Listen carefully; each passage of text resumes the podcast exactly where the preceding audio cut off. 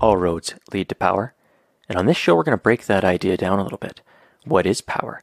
Who has it? And how do you get it? I'm your host, Jeff Coulard. Welcome to the show. A realization that power without love is reckless and abusive, and that love without power is sentimental and anemic. because the so-called real world of men and money and power hums merrily along on the fuel of fear and anger and frustration and craving and the worship of self. The really important kind of freedom involves attention and awareness and discipline. If people don't learn power, people don't wake up. And if they don't wake up, they get left out. Bye. Hello, and welcome to another episode of Powerful, the live show. My name is Jeff Coulard, and I'm really excited to have you here with us tonight. And if you're tuning in live, I would love if you engaged with the show. And so if you're watching via Facebook or YouTube, you can always just drop a comment or a like on the show. And if you have a question for our today's guest, by all means, put it into the chat, and we will do our best to answer everybody's questions and engage with you. And if you're watching this after the fact via iTunes, uh, wherever you get your podcasts, if you can drop a rating or a review, that's uh, super helpful. Helps us reach a wider audience and have a bigger impact in the world. Uh, like I said, I'm really excited about today's show because it's in someone I'm, I've admired for a very long time. She's an author, a speaker, an ice climber. Um, but more than that, she's an inspiration, and she's an inspiration to me, and she's been an inspiration to a lot of the people that I know um, who have r- been fortunate enough to cross paths with her. And so, without further ado, I'm really excited to bring you Margot Talbot. Mark, Margot, welcome to the show. Thanks, Jeff. Glad to be here. Awesome. So, you know, let's talk a little bit. Let's let's start with kind of who you are and what you do right now, and then we'll go from there. What uh, what do you do? Yeah, what do I do? I do a lot of things. I am all the things you said in the beginning. I I write. I've written a book and I've written numerous articles. They either have to do with climbing or they have to do with the topics that I've lived through addiction, depression, mental illness. And lots of times now it's a combination of the both. Mhm. And I do speaking. Uh, groups bring me in because they want to learn. It's either a group that's directly related to my topics and they want to know how I brought myself out of suicidal depression, or it's people that go, hey, if those tools brought you out of suicidal depression, maybe they can bring me out of my everyday funk. And nowadays, I'm finding more and more groups and people want to know how what I've learned relates to COVID and how they can learn things to navigate COVID better. hmm I'd love to dig into that at some point tonight, or because I think that you know we talk a lot about trauma. Like you and I have had conversations about trauma, and I know that's something that um, you know it's a very topical topic. You know, everybody's talking about trauma informed practice and what that looks like, and we're kind of collectively living through a bit of a trauma, right? It's maybe it's not capital T trauma in the ways that we normally think about trauma, but it's uncertainty, it's it's risk, it's it's a lack of safety, it's a lack of certainty. Um, there's lots of things that are you know traumatic about living through like I think life in general. Like I, I think that we we all live through a bit of trauma in our lives, and there's this collective nature of living through a pandemic and you know economic. You know, it's kind of not dissimilar maybe to living through war or living through other times where there's lots of uncertainty in life. And so I'd love to dig into that and to talk about that. But before we get there, why don't we back it up a little bit because there's pieces of your story that we should talk about. You know, like I think, you know, we can't just drop the, you know, suicidal depression, addiction, ice climbing combination and not really dig into it. And, you know, I'm curious about that. And so can you give us a bit of the backstory um, to where you are now? Yeah, well, I think a lot of people we just cope with life and we think our life is normal. And it wasn't until my partner Warren would hear me tell stories about my youth, which went into my 20s and 30s, and he encouraged me to write a book because it could potentially help people. And that had never occurred to me. I thought these topics were shameful. I thought um, they were things a person shouldn't talk about. You overcome addiction, mental illness. You should be, you know, putting them behind you. And he encouraged me to write it. And the only way I could write my story was by telling myself that I was never going to publish it. Uh, nevertheless, of course, I did publish it, as we all know. And then my life changed. All of a sudden, I was freed up to talk about these topics. I was freed from the burden of my secrets. And so the snapshot is that I lived through childhood trauma, and uh, adult trauma affects humans adversely to quite a great extent. But when you're a child, your brain is actually forming while you're living through trauma. Now, uh, trauma is prolonged stress, or it can be heightened stress, one off events, or it can be heightened stress and prolonged stress. But in the case of childhood trauma, it's prolonged stress no matter what and it could be interspersed with higher levels of stress with events that that happen so that led to me i was diagnosed with a mental illness at age 22 bipolar and that i was already self-medicating with street drugs and i stayed on the street drugs i didn't go on pharmaceutical medications i eventually got off the street drugs and i thought my life was going to be perfect because i gave up what was wrecking my life. And then I realized I had to go back and deal with all of the reasons that I had turned to drugs in the first place. Mm-hmm. Yeah, I remember early on talking to you, or maybe you were talking to a group of our young people out at Base Camp. I think that's how we first met. I think you took some of our kids ice climbing in Canmore. And I remember a comment you made at some point around, you know, addiction, street like using drugs kept you alive through your suicidal depression right? And that really jived with my perspective on addiction being a solution often to something else, some underlying distress that, you know, the temporary relief of that through addiction. And I've got a pretty broad lens on addiction. I think it encompasses a wide range of behaviors outside of what we would typically classify as, as addiction. Uh, but can you talk a little bit about the about that piece around the addiction and the depression? Yeah, I always thought there was something wrong with me what first because I was depressed, and then because I became a drug addict. And it wasn't until I had a, uh, one of the most important uh, people that ever helped me. It was a clinical social worker named Elaine Spencer. And I was in her office one day, and I just still remember the day very clearly when I was telling her about my latest close call with killing myself, and she leaned over her desk and looked me straight in the eye and said, Margot, it's the pain you want to end, not your life. And that was the moment I realized that my drug use had actually helped me ease the pain enough that it may, in fact, have kept me alive. Because we can't deal with these deep traumas until we're ready or until we have a support system. And we use coping mechanisms until that time. And my main coping mechanism was uh, street drugs, alcohol as well, but mostly the the street drugs. So I think that uh, my one of the best messages that I tried to get across in my book was if you're suffering from suicidal depression, maybe look into it like a dark night of the soul kind of a thing. The um, the Selva Oscura, if you will, of Dante's Inferno, where you go through it alone, but it doesn't mean that people can't help you with signposts and help you get an accurate compass and help you draw a map. Mm-hmm.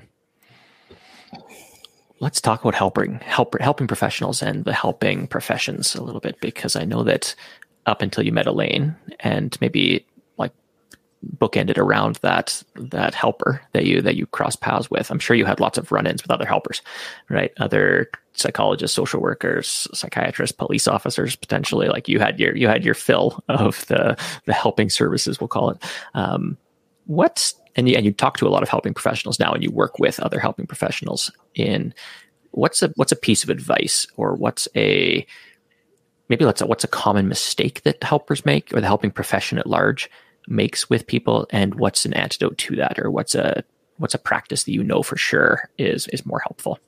Um, yeah. the number one thing is first engage with the person, connect with the person.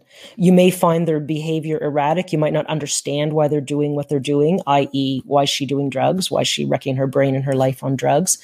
Connect with the person and and work with everything from that place. That's exactly what Elaine did. Elaine connected with me as a human being. She didn't judge me. And whereas other mental health professionals wanted to medicate me immediately upon finding out I was suicidal, Elaine wanted to know why I was suicidal. And Elaine wanted me to know that I was trying to get away from my pain, not end my end my life. Mm-hmm. Yeah, it's interesting. There's actually like there's a lot of good research out there that goes back decades now. It's called common factors research, and I've talked about it probably on the podcast before, so listeners have heard this from me. Or you know, it's like there's a set of factors that that psychologists, if they have these relationship factors, they're they're just better therapists. Like when we look at what works in therapy, what works in the helping professions, it's non-judgment, curiosity, empathy, positive regard, right? Like the things that that, that are very much relational characteristics and have nothing to do with the disease at hand or the um, yeah the the the the, the the problem. Maybe that's what I'm what I'm getting at is that we misdiagnose the problem, right? It sounds to me like the problem for you was not suicidal depression. The problem for you was not addiction. There were deeper problems. There were underlying problems related to childhood trauma that were manifesting in these different ways, but we're so quick to grab onto the symptoms of a problem and then say this is the thing we need to fix and we direct all of our attention and our energy at that i don't know what your thoughts are on that like locating the problem seems to me like it's pretty fundamental for us to get right otherwise we just keep missing the what's really going on for people well uh, not to say that all people who have interactions in this way have have had childhood trauma, but many of them do, and it's coming to light now. But if you think uh, you're a police officer and you're coming on a scene and you see an erratic acting person, or maybe it's a, a known drug addict, uh, yes, you're 100% right. Seeing behind the symptoms, because when we see children who are coming from harsh realities our heart goes out to them. They're cute little kids and we love them. We want to pick them up in our arms. But by the time those kids hit puberty, and I was one of them, it's no longer cute. There's anger, there's destruction, there's behaviors that we don't understand. There's, you know, swearing and kicking and biting. And that's the thing that I, um, it's not that you condone the behavior or put yourself at risk, but seeing the behavior as a cry out for help and a symptom of something deeper going on. And sometimes the person themselves doesn't know. For instance, uh, when I moved to Canmore and got off street drugs, I literally thought my life was all just going to fall magically into place. I got rid of the big bad thing called drugs, and life was just going uphill. And I became more suicidally depressed than I'd ever been. And I just want to say uh, right away that I've developed this thing that I call the vitality spectrum that you've heard me talk about, Jeff. And basically, I now look at suicidal depression as when you have no life force left, you have no will to live. And then the opposite side of the spectrum is radical aliveness. And so I, I, I developed this tool later, but I looked back and thought, what I did was I started making decisions to put aliveness back into my body and aliveness back into my life.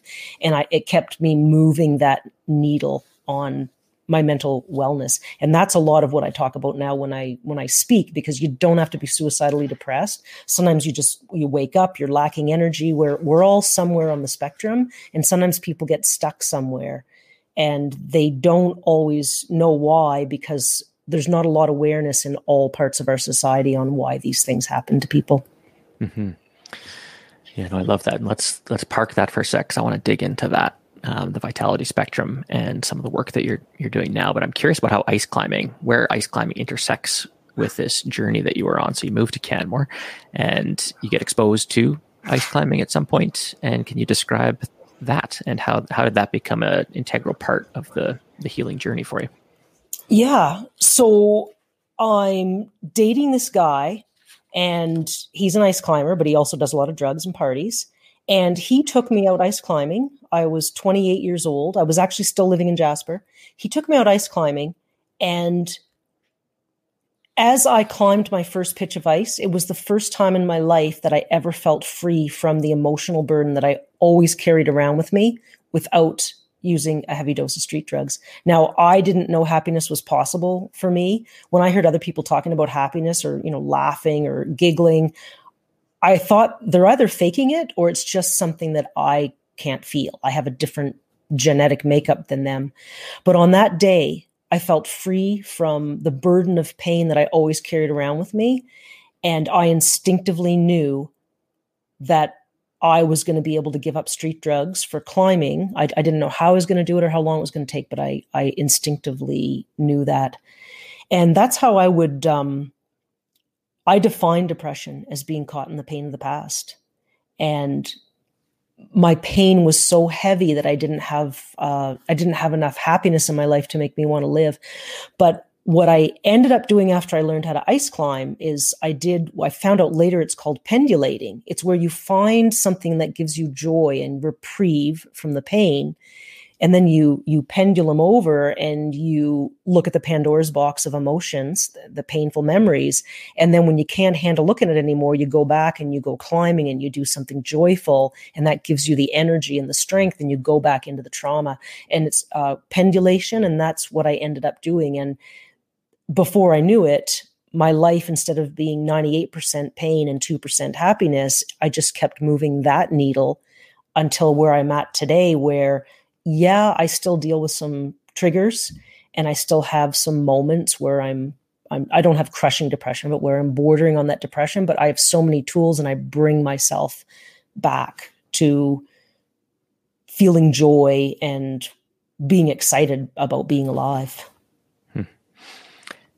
Yeah, no, I, I I love that, and I'm curious your your perspective on adventure sports in general and and wilderness therapy because it seems to me, you know, I, so I spent about a dozen years probably working with enviros, working with kids um, out in the wilderness, wilderness therapy type programs, and I always saw the adventure experience as a bit of an accelerant in treatment.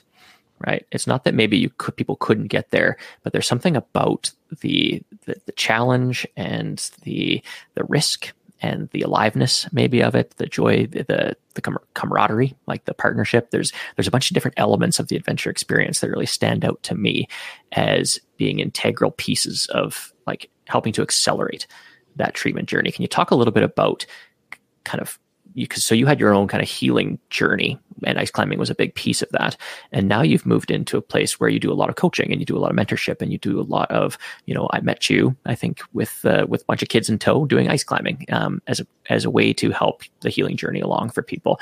Can you talk a little bit about like lessons learned or things that you think about now that you're you're a few years down the road from your own healing journey and you're helping other people through their healing journey? What are some of those ingredients that you see as being really effective well, I can tell you, uh, ice climbing for me made me feel powerful in my body in a way I'd never felt before. I climbed a frozen waterfall. I mean, how cool is that? Everybody doesn't have to go out and start climbing. It could be I biked a mountain trail. I did a loop on my cross country skis that I never thought I could do. And the the stronger I felt physically, the stronger I felt mentally and i realized that i could use this strength that i was gaining because it's it's intertwined. When i climbed a waterfall i felt mentally strong. I felt like i'd overcome fears. Uh, i'd overcome the cold. I'd overcome a whole bunch of things. But it, it, it was ice climbing but i also lived in my truck on the icefields parkway for two years. It was the feeling of self sufficiency. I can light a backcountry stove. I can take care of myself. I can make a meal uh, on the back of back of my truck on the tailgate in minus twenty. I can, uh, you know, make a fire, um, whether it's at a youth hostel or at one of the shelters that we used to stay at.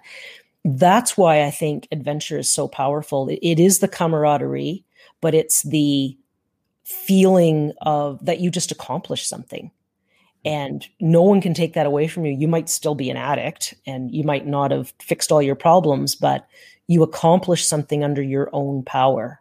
And that's a very self-empowering thing. I also think in particular for traumatized people we lose trust. And the first thing we lose trust in is uh, other people. Uh, we lose trust in ourselves. So adventure gives us trust back in ourselves and nature is a very uh, healthy non-judgmental arena. It's it just is, and you you basically it's uh, it's not disingenuous. A lot of what traumatized people grow up with is disingenuous human interactions. There's no disingenuousness with nature. It it just is what it is, and that's why I still recommend, even for people that want to move or they want to do some exercise to get their energy going, I always recommend go outside. The sunshine, the fresh air, the electromagnetism of the earth. There's nothing that replaces. I mean, I go to a gym, I go to indoor rock gyms, but I always make sure that I get a certain amount of my time outside. I try, you know, on a daily basis, but I try to do stuff outside and go into the mountains and and have all those things working on me at the same time. Mm-hmm do you i'm always curious when i'm talking with people who have uh, a, a, history with addiction. Um, do you consider yourself an addict still? Are you a recovering addict? Were you ever like how did you identify with it? There's always there's a bit of a polarized camp i find with recovery. How do you view your i guess your history with with addiction? Well this is might sound funny but i have a very addictive personality but i don't consider myself an addict I won't touch street drugs ever again. And someone might say, well, you know, if you'll never touch alcohol, then you're an alcoholic. If you'll never touch street drugs, then you're a drug addict. I don't see myself as an addict because I don't need to self medicate for the pain anymore. That changed everything. So I do know there's people that go to AA and I do know that they spend the rest of their lives saying, "Hello, I'm I'm John Doe and I'm an alcoholic." And I respect that if if that's the route that they've chosen and that, that keeps them sober. But when I once I worked through my emotional pain, which is what I was self-medicating with the drugs, I just simply didn't need the drugs. I simply don't need drugs. Drugs are a way of going unconscious and I do everything to become more and more conscious every day and more and more present. So when I get triggered, I get emotional stuff come up for me, I go another layer to look at instead of the old pattern 20 years 25 30 years ago which was I need more street drugs. Mm-hmm. Interesting. What are you becoming more conscious of lately you know what's a what's a new awareness for you um, maybe pandemic related maybe not pandemic related but something an aha recently or something that you're like is now in your consciousness or inside of your awareness that is really interesting? Well i'll start off by telling you something that surprised me. When covid first hit i thought that's it. I'm not going to be able to keep it together. It's this is everything. It's helplessness hopelessness unknown. And oddly enough I have coped remarkably well with COVID. In fact, I would say that I've coped better than most of the people like like siblings or friends and stuff that call me. I would say I've coped remarkably well, and I didn't foresee that. And I I know we're going to get into more COVID related stuff lately, but I believe it's because I know instability. I know the unknown. I know this is not the first time for me. I think that if I had grown up in a sheltered, maybe a sheltered life and hadn't experienced a lot of things and didn't have a lot of resilience, I think maybe COVID would have taken me out more. But I'm like, I've got this. And I also have a giant toolbox to draw on and rely on. The same toolbox I used for my own personal childhood trauma, I'm finding I can use the same tools because basically, what's the underpinning of trauma? It's stress and when you called COVID, you know, maybe it's a small t trauma. I'm sure for a lot of people it is a big T trauma. For some mm-hmm. people it's a small t trauma. Um, the un- it's still a stress, and everyone has a different breaking point under stress, whether they're in the military or whether you know something happened to them as an adult or they had childhood trauma. We all have different breaking points, and it's really hard to compare because something that I might think is minimal could feel really huge to somebody else. So I think that answered the first part of your question. And then I think you said, uh, what has surprised? No, what's the other part of your question? It probably wasn't a very good question because I probably asked two or three simultaneously. So, what is maybe let's let's shift gears just a, a touch because that that's a great answer um, because I think it it opens the door for us to talk about some of those tools, right? And and maybe some of those pieces that are are portable because one one thing that I realized in working with kids in the wilderness is that it wasn't the most portable thing in the world right? We were taking kids often from an urban environment who didn't have a lot of resources and we were taking them rock climbing. And if their sobriety then depended on their ability to access rock climbing right that was actually not a very portable skill. And so i'm curious about some of the tools that you've developed over over the years that are portable that anybody listening to this show can start to implement in their own life whether it's you know outdoor adventure activity nature, but I know that there's probably some pieces, there's probably some other pieces in the toolkit, and I'd love to hear what those are. I'm going to start with the physical, uh, eating good food, drinking lots of fresh water. When when our bodies don't feel good, uh, we can it, we can start to think that we don't feel good in our minds. So, uh, you know, trying to be away from toxins.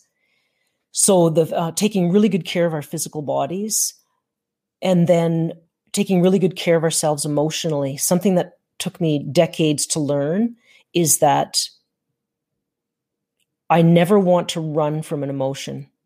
And when we get an uncomfortable feeling, the first thing we want to do is is run away from it or you know, I just have to get out of this place. I just have to go away from that person and this feeling will go away. I have learned that fe- our feelings tell us more deeply who we are than any other part of us. So when I get a feeling uh, maybe it's a feeling of being out of control, a feeling of hopeless or helplessness. I go into it and then I ask myself questions. Why are you feeling this way? Can you backtrack? When did it get triggered? What part of my body is it lodged in? I may lie down and meditate about it, but I, I, I have found that when I try to run away from a feeling, it gets bigger and bigger and bigger, like a boogeyman. And when I just turn around and face it, I can work my way through it. And that's one of the big reasons why I don't get depressed anymore.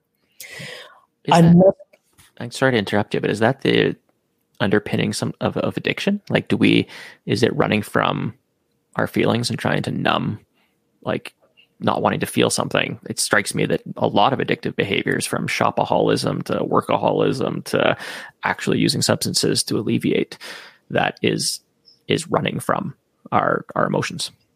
Yep. Even a sport you can use climbing to go more deeply into yourself or you can use it to run away from adult responsibilities. So in that sense anything could be an addiction but absolutely we can't run we can run from a lot of things but we can't run from our internal state. And so the only thing left is to throw something into our internal state i.e. a substance so that we can then escape from the feelings so yes definitely an underpinning uh, of addiction the the next uh, part of what so we've got the physical and then we've got the emotional. And then i would also say it's really important who we hang around with. And this is it's not a judgment what i'm about to say. It doesn't mean that people are bad for you or i hear a lot of people calling other people toxic. It can just mean that the especially when we're healing the combination or somebody who triggers us or let's just say when i had bad boundaries in my 20s, hanging out with someone else who had bad boundaries was very toxic for me. I can be around people now who have bad boundaries because I have good boundaries. So it wasn't that there's anything wrong with the person. And I'm going to, we all know, we've all been around someone and we leave and we go, oh my God, I feel so drained. Well, once again, it's not a judgment, but if we feel drained, there's usually a reason. And and and I encourage people to probe into the reason, or if they're in a healing place in their life, to just without judgment say, you know what? I don't think I can spend much time around that person right now. Maybe in the future, but but not right now. To honor those things, and then uh, I think spiritual spiritually, it's been very important to me that there, to know that there's a force or a power in the universe that's greater than me, and I write about it in my book where I was just about to reach for the crack pipe again. And instead, I looked up and saw the stars and the moon. I was living in my truck at the time, saw the stars and the moon, and I felt this power. And that was the last time that I ever did cocaine. Hmm. I felt this power and I knew that there was something greater in the universe and I was never going to be able to tap into it or have a greater life if I was addicted to these drugs. Yeah, I mean, I think that those domains, you've got the biological domain, you've got the emotional, psychological domain, you've got the relational domain, which I think um, it's interesting, and then you've got the spiritual domain. So you've like that's a pretty holistic snapshot, I think, of where we can intervene with things like addiction and and mental health issues. But it seems to me that we've we focus very narrowly as a society on the the biological and sometimes the psychological right like it seems to me that a lot of research is going into how can we medicate our way out of these problems how can we like find the the magic drug that, to solve addiction or to solve depression. Um, and we spend a lot of time running people through therapy, um, individual usually. You know, go talk to a therapist or go talk to a counselor. And very little time is actually spent in those other two domains inside of looking at relationships and looking at kind of a spiritual connection to something, or you know, I might call it meaning and you know, sense of meaning and purpose, and some of those other those bigger pieces. So uh, I love that you're touching on all of those, and I'd love to dig into them um, as we go. But maybe I'm curious to dig into emotional, the emotional piece, because you said something in there about um, like running from emotions and I've been thinking for a while, and this is probably going to open up a can of worms. And so let's just see where this conversation goes from here. But it seems as a society, we're not tolerating emotions very well. We're trying to create a lot of safe spaces where people don't have to deal with emotions. We're trying to, I mean, a lot of our behaviors are around numbing emotions or not kind of dealing with them. Uh, but there's also this very like polarized, let's not have hard conversations. Let's not speak the truth to each other. Let's not tolerate tough conversations. And I don't want to get this like from the like right into politics right away, but it seems to me that there's some pieces of this that are instructional. Like we can take some of what works at the individual level, what we know is important to be well and to live a meaningful life, and we can take those out into the bigger kind of family units or into society at large and say, well, if it works here, right? So I've always believed like if it works here at the individual level, it should work at the community level. And it strikes me that that not being able to talk about our emotions, not being able to identify and have tough conversations is a is a piece that's missing in society. So that, I don't know if there's a question there or if that's just a statement. I don't know, but you might have a response to that. Like, how do we do this as people together? Well, what I think what you're saying in a nutshell is we don't like to look at the dark side of ourselves, of humanity, of of of being a human being. We love emotions when it's joy and fun and and relaxation. We don't like pain or anger as good examples to start from. So I find that as a society, we love to focus on the positive at the expense of the negative, and we all know that that's not a recipe for fixing our problems. If it was, the world would have no problems. At least, at least North America would have no problems.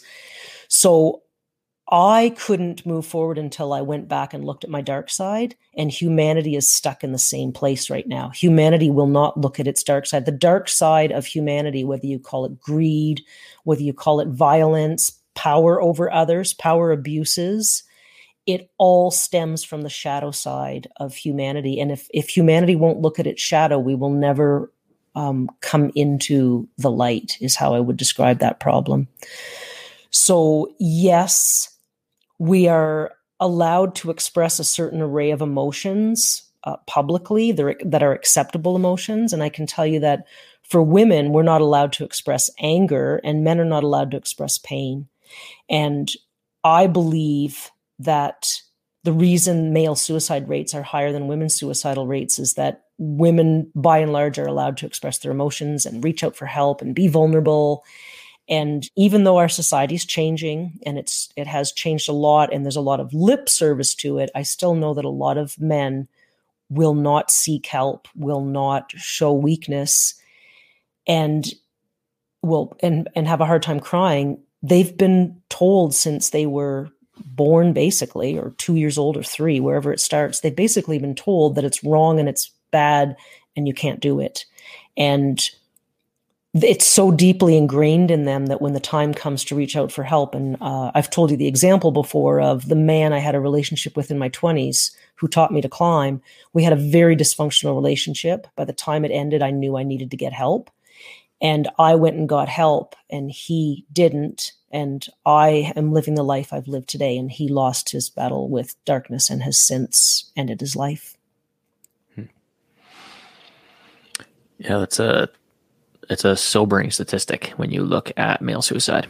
And you know, it's the leading cause of death for men my age. Um, I think after a certain, I don't know what the age range is, but you know, 30 to 50 or 30 to 60 or something like it's a huge chunk of the male journey is is plagued by you know suicide and if not suicide then things like addiction right and you know workaholism and all of the other ways in which men cope with that underlying pain that uh, that we don't talk about. Um, yeah, interesting.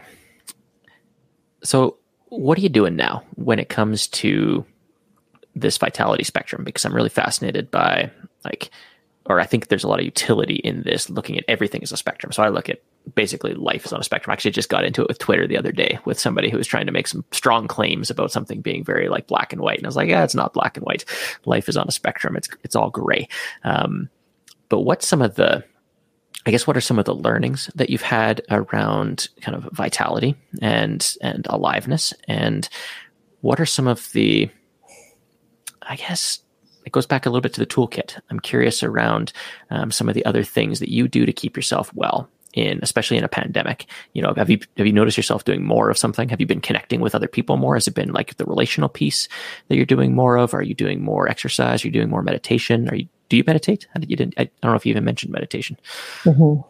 i know a lot of people who have kind of gone through addiction meditations and mindfulness has actually been a core piece of that journey. Is that uh, i see you nodding your head yeah, uh, it's very true for me. And you know, I I like to define things my own way because they make me do things more. So meditation, for instance, I used to get really intimidated by the idea of meditating, and now I just lie down, try to focus on something. Maybe it's maybe okay, maybe I get angry, and I try to where's the anger? Why am I angry?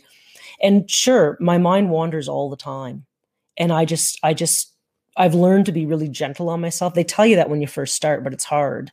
But I've learned to be really gentle on myself and just go, that's just human beings. That's the what we, the way we are. Our minds just wander all the time.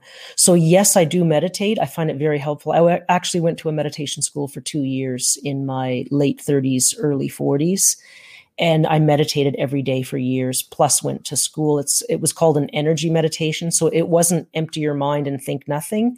It was a specifically bring up stuff, specifically uh, bring up issues. But um, what are the things that I'm doing? I ramped up all of my self care, for instance, during COVID, because I realized how easy it was going to be to not do enough exercise. I didn't have my rock gym anymore. I didn't have the weight gym anymore. And I had to find creative ways. I hung my tools over a two by four in the basement and and hung off my tools and moved my feet around and pretended I was ice climbing. I had one kettlebell in the house and I did, I, I could probably write a book on kettlebell exercises. um, I went outside. I made sure I went outside every day and got daylight into my eyes. There's, uh, after World War II, there were a bunch of blind soldiers in the UK hospital and they thought they were blind or sorry, there was a bunch of blind because they'd gotten sh- shell shocked. I forget the details. I'm not very scientific, but they all got depressed. And the hospital staff, the doctors, assumed that they were depressed because they had just gotten shelled and they had just gone blind. And six months later, they all came out of their depression. And what they realized in that, um, it wasn't a study on purpose, but what, what came out of it was that sunlight enters our eyes and puts energy into our body. We're kind of like batteries, these high tech batteries. And because these, uh, when people go blind and they can't see anymore, the retina doesn't send light back into the brain. And so all of these, there's a lot of stuff that humans don't. I don't know that we don't know about it, but it doesn't necessarily get down into the everyday person's awareness. But I really treat my body like a battery when we go to the ocean for a day, we feel really happy because we swam in the ocean and we lied in the sun. And I've actually read studies, scientific studies that say that we literally are like a battery. We require salt and water and uh, energy input in the form of the sun and that that feeling isn't just because we had a fun day playing at the beach it's actually physiological hmm. there's also studies when i first I mean, I like to think that I accidentally stumbled upon adventure therapy because there's studies now that show that exercise elevates the level of mood stabilizing chemicals in the brain. And that's precisely what traumatized people have low levels of. Mm-hmm. And so it's, it's really, I consider my levels to be quite normal now, but I know they can slip. And I know they can slip probably more easily than other people because once again, my, my mind got formed in trauma.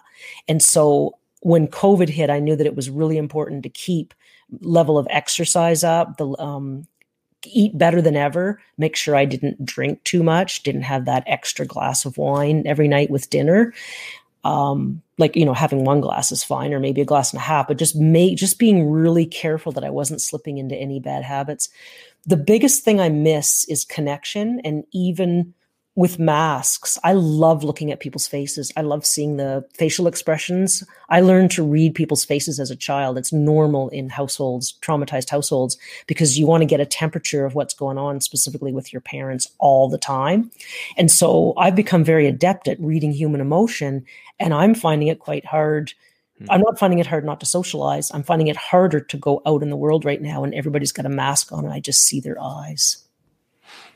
Yeah, that's that's true. It's been an interesting six months or so, hasn't it? When you know people are you know a little further apart on the trails or in the stores, and now you know masks being common, there is um, less of that ability to connect. Right? It's probably it's affecting our ability to to connect, kind of person to person, um, which is we know is is so critical and so important for for us as humans. We're a social a social animal, for better or for worse. Um, Interesting. And we mirror each other. Like like I I'll say something and I'll go, "Oh, I think Jeff was offended by that." Oh, Jeff isn't laughing as much as he once was. Maybe the topic got too like we, we mirror and we adjust with each other. It's a very healthy phenomenon. That's what traumatized children don't get. And so with the mask on, I'm really I'm starting to think a lot about children right now. I, I'm an adult. I can handle it. It's not my favorite thing, but I'm I think about all those little children that are not their brains are forming they're one they're two they're three they're going to kindergarten and everybody's got a mask over their their face. I think about that. Mm-hmm. yeah it's interesting. I've got a three a six and a nine year old and the three year old is very you know the last six months like a six months is a long time when you're three years old. That's a big chunk of your lifespan and his world has been dominated by COVID. And he talks about COVID he talks about hand sanitizer, calls it hand sanny. And he needs to put his hand sanitizer on. And I'm like, what three year old knows like that he needs to put his mask on and wears like get his hand sanitizer? It's a different uh, a different experience for sure. All right, I want to talk a little bit about society more broadly. And so we've kind of we've talked about the kind of at the individual level, there's some very you know concrete things that we can do to increase our wellness to increase our own level of resiliency in the face of stress. And you know you talked about the biological the emotional or the psychological the relational and the, the spiritual. And we could dig into each of those topics i'm sure more deeply. Um, but i'm i'm curious about at the community level or more of the system level what are the, some of the things that we should be thinking about and doing as communities and as society to a like better deal with trauma because we know we know what's happening, right? So how could we intervene with trauma, or and how can we foster resilience? I mean, it's kind of the two sides of the same coin, I think, in a lot of ways. What are your thoughts on it? Yeah, well, there's always things we can do, but the time to work on trauma was when we had a lot of um, when there was a lot of resources around, a lot of money, a lot what, what i'm watching right now one of the most devastating effects of the pandemic is actually the economic fallout. So we're, watching small towns in alberta talk about whether or not they're going to be viable into the future. Do they have to shut down? They don't have enough money for infrastructure. Uh, maybe it was mismanaged. Maybe there's just not enough people living in the town. Young people moved away.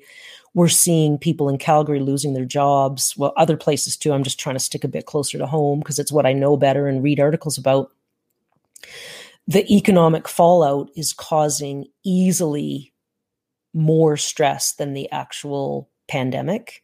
Mm-hmm. And so that's worrisome. So we didn't go into the pandemic very strong, in my opinion. And what I mean by that is when you have a boom like we've had in Alberta or Canada, first world countries for the past, you could say since World War II, with a few blips on the radar, um, or let's say after the Great Depression. Would only be fair to go after the Great Depression. That's after World War II, I think.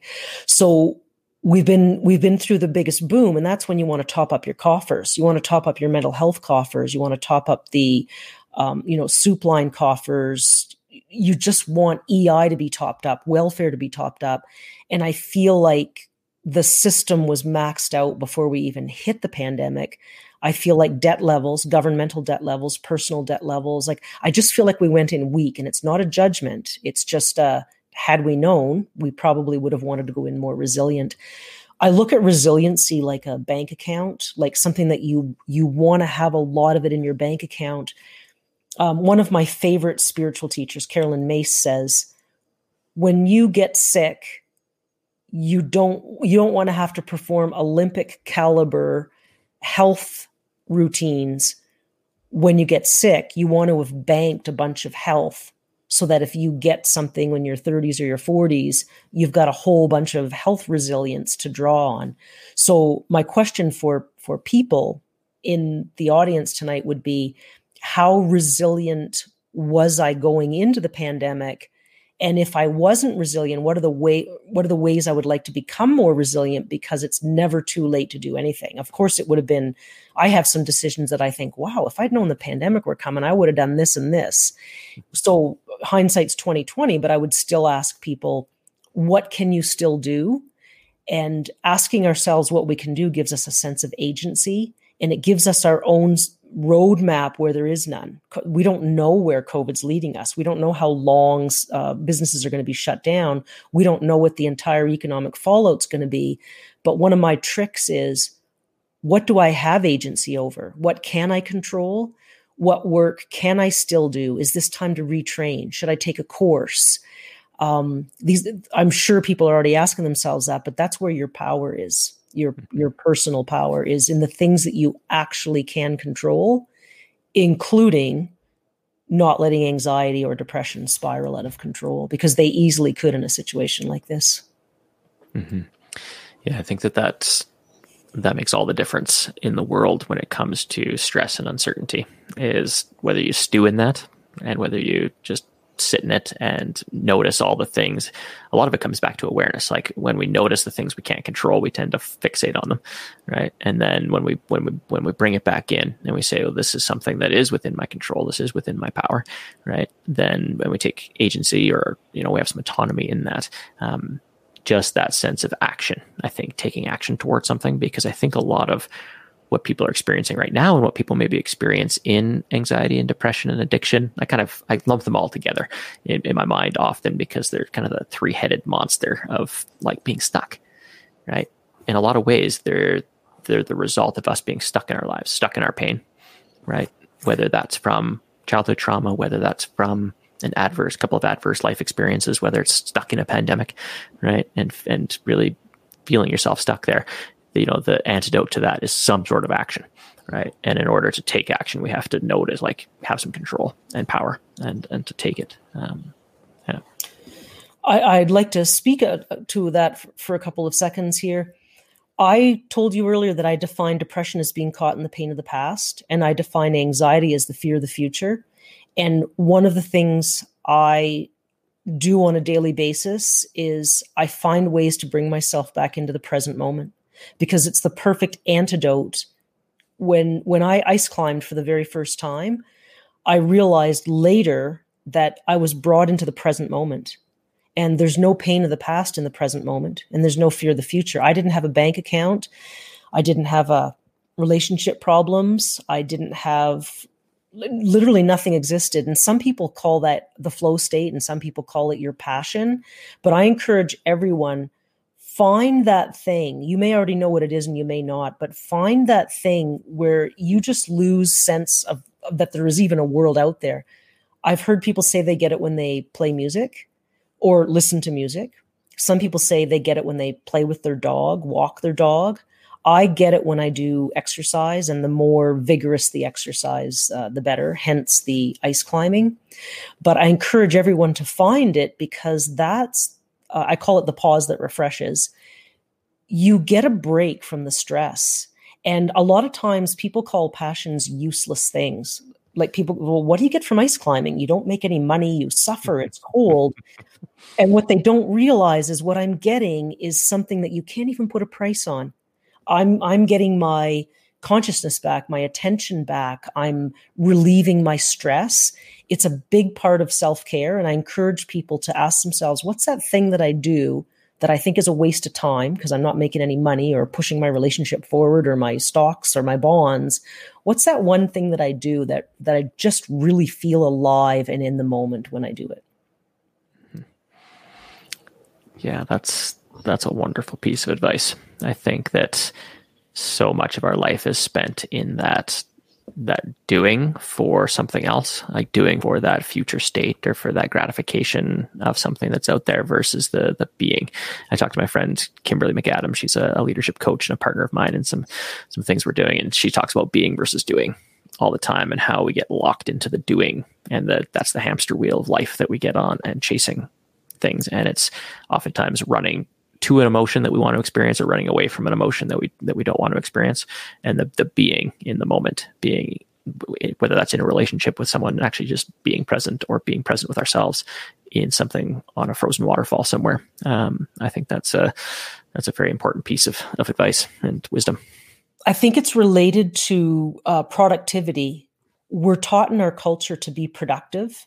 And when someone says what did you do today? they don't they're no they don't mean did you meditate and they don't mean they usually don't mean did you go do something crazy like climb a frozen waterfall? They usually mean did you do work?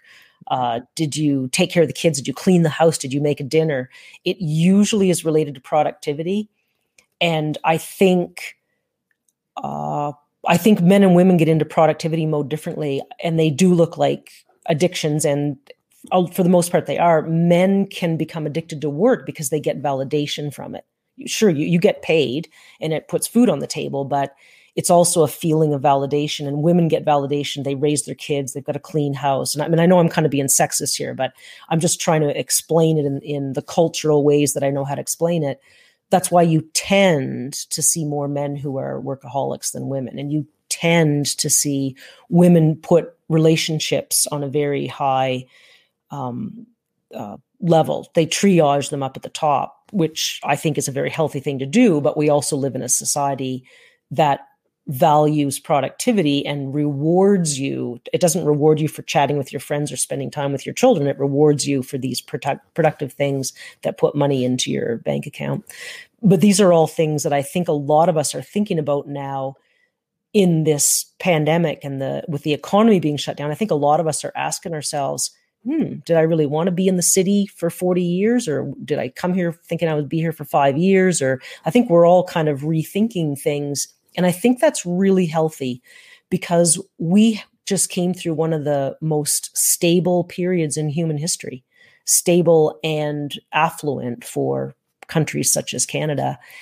And I think it made us complacent I think it, it the stability is good, but I think we also moved into complacency.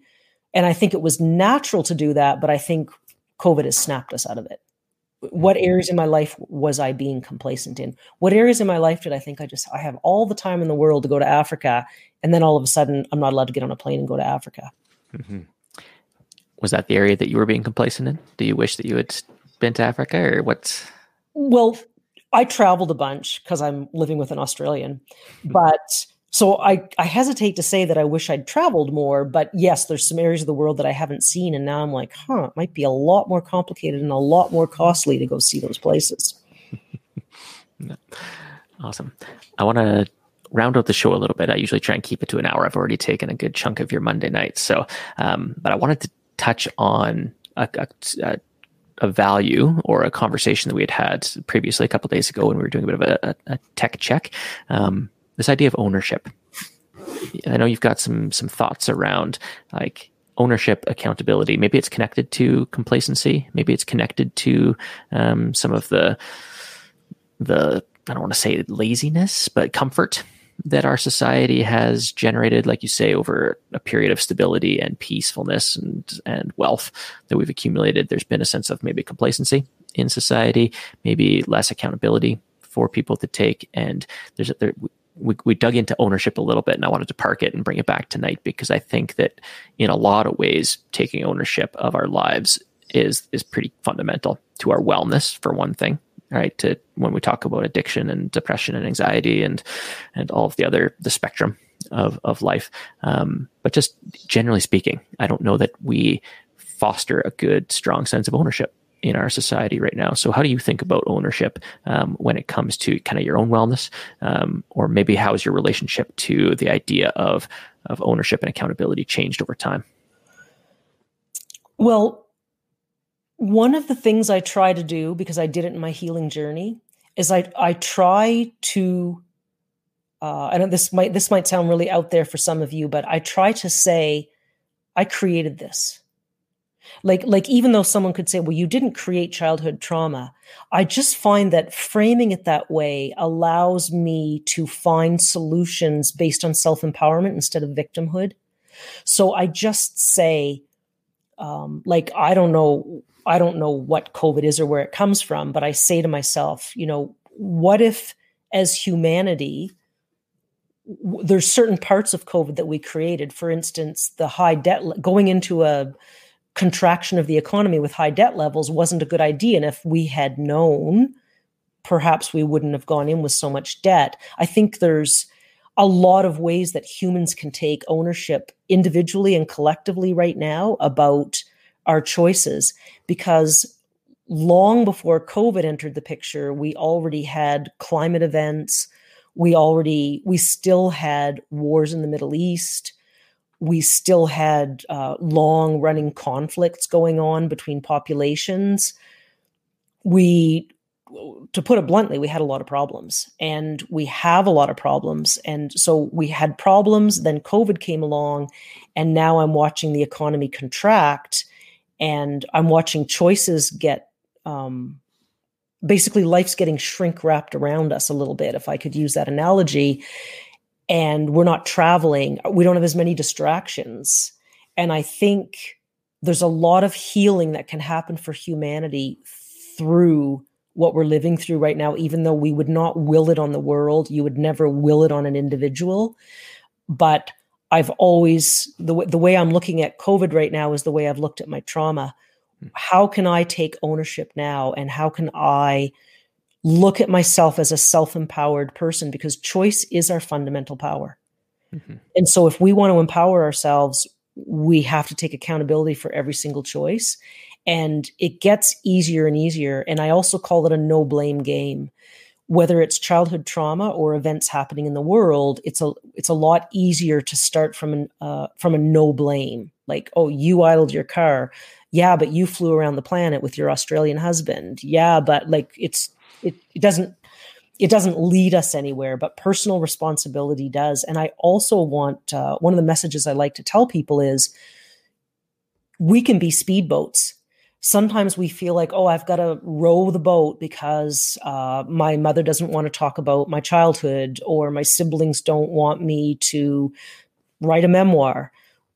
You can be a speedboat in a rowboat world. You can accelerate your own healing and your own learning. It takes work and it takes belief in yourself, but the rewards, I call healing the gift that keeps on giving, Jeff, because every day, if I heal one layer of the onion, for the rest of my life, I get to live with that healed layer. And then, sure, I got some more layers, but lo- that's why life just keeps getting better and better. And I would say that taking ownership and responsibility for one's situation in life is integral to becoming self empowered and to healing oneself. Awesome. I can't think of a better way to wrap up this conversation than with that note. And I love the metaphor of being a speedboat in a rowboat world. And so I'm gonna I'm gonna take that and I'm gonna look at ways in which I've been rowing when I could have been uh, going a little bit faster in my own journey. So thank you for that uh, that tidbit. And um, I want to make sure that we send people to your website, margotalbot.com, to grab a copy of the book. Do you have a copy of the book handy? I can show people what it looks like all the glitters. And is it just recently re-released? Did I catch uh, news? Uh, yeah, my original publisher's warehouse burnt down, and oh, wow. I recent I self-published for a number of years, and then Rocky Mountain Books just re-released it with this gorgeous cover photo. It is gorgeous. And, uh, yeah. yeah, so it's available on my website, Amazon, Rocky Mountain Books website, wherever you get your books. Yeah.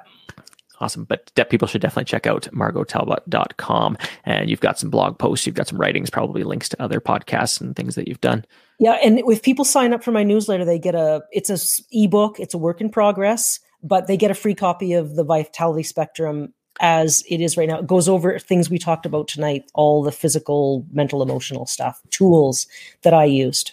Amazing. That's great. And I was actually going to ask if there's a second book in the queue. Is that the next one? Yes. Or there's well, that could be. Well, it could be. There's books in the queue. Yes. Thanks for asking.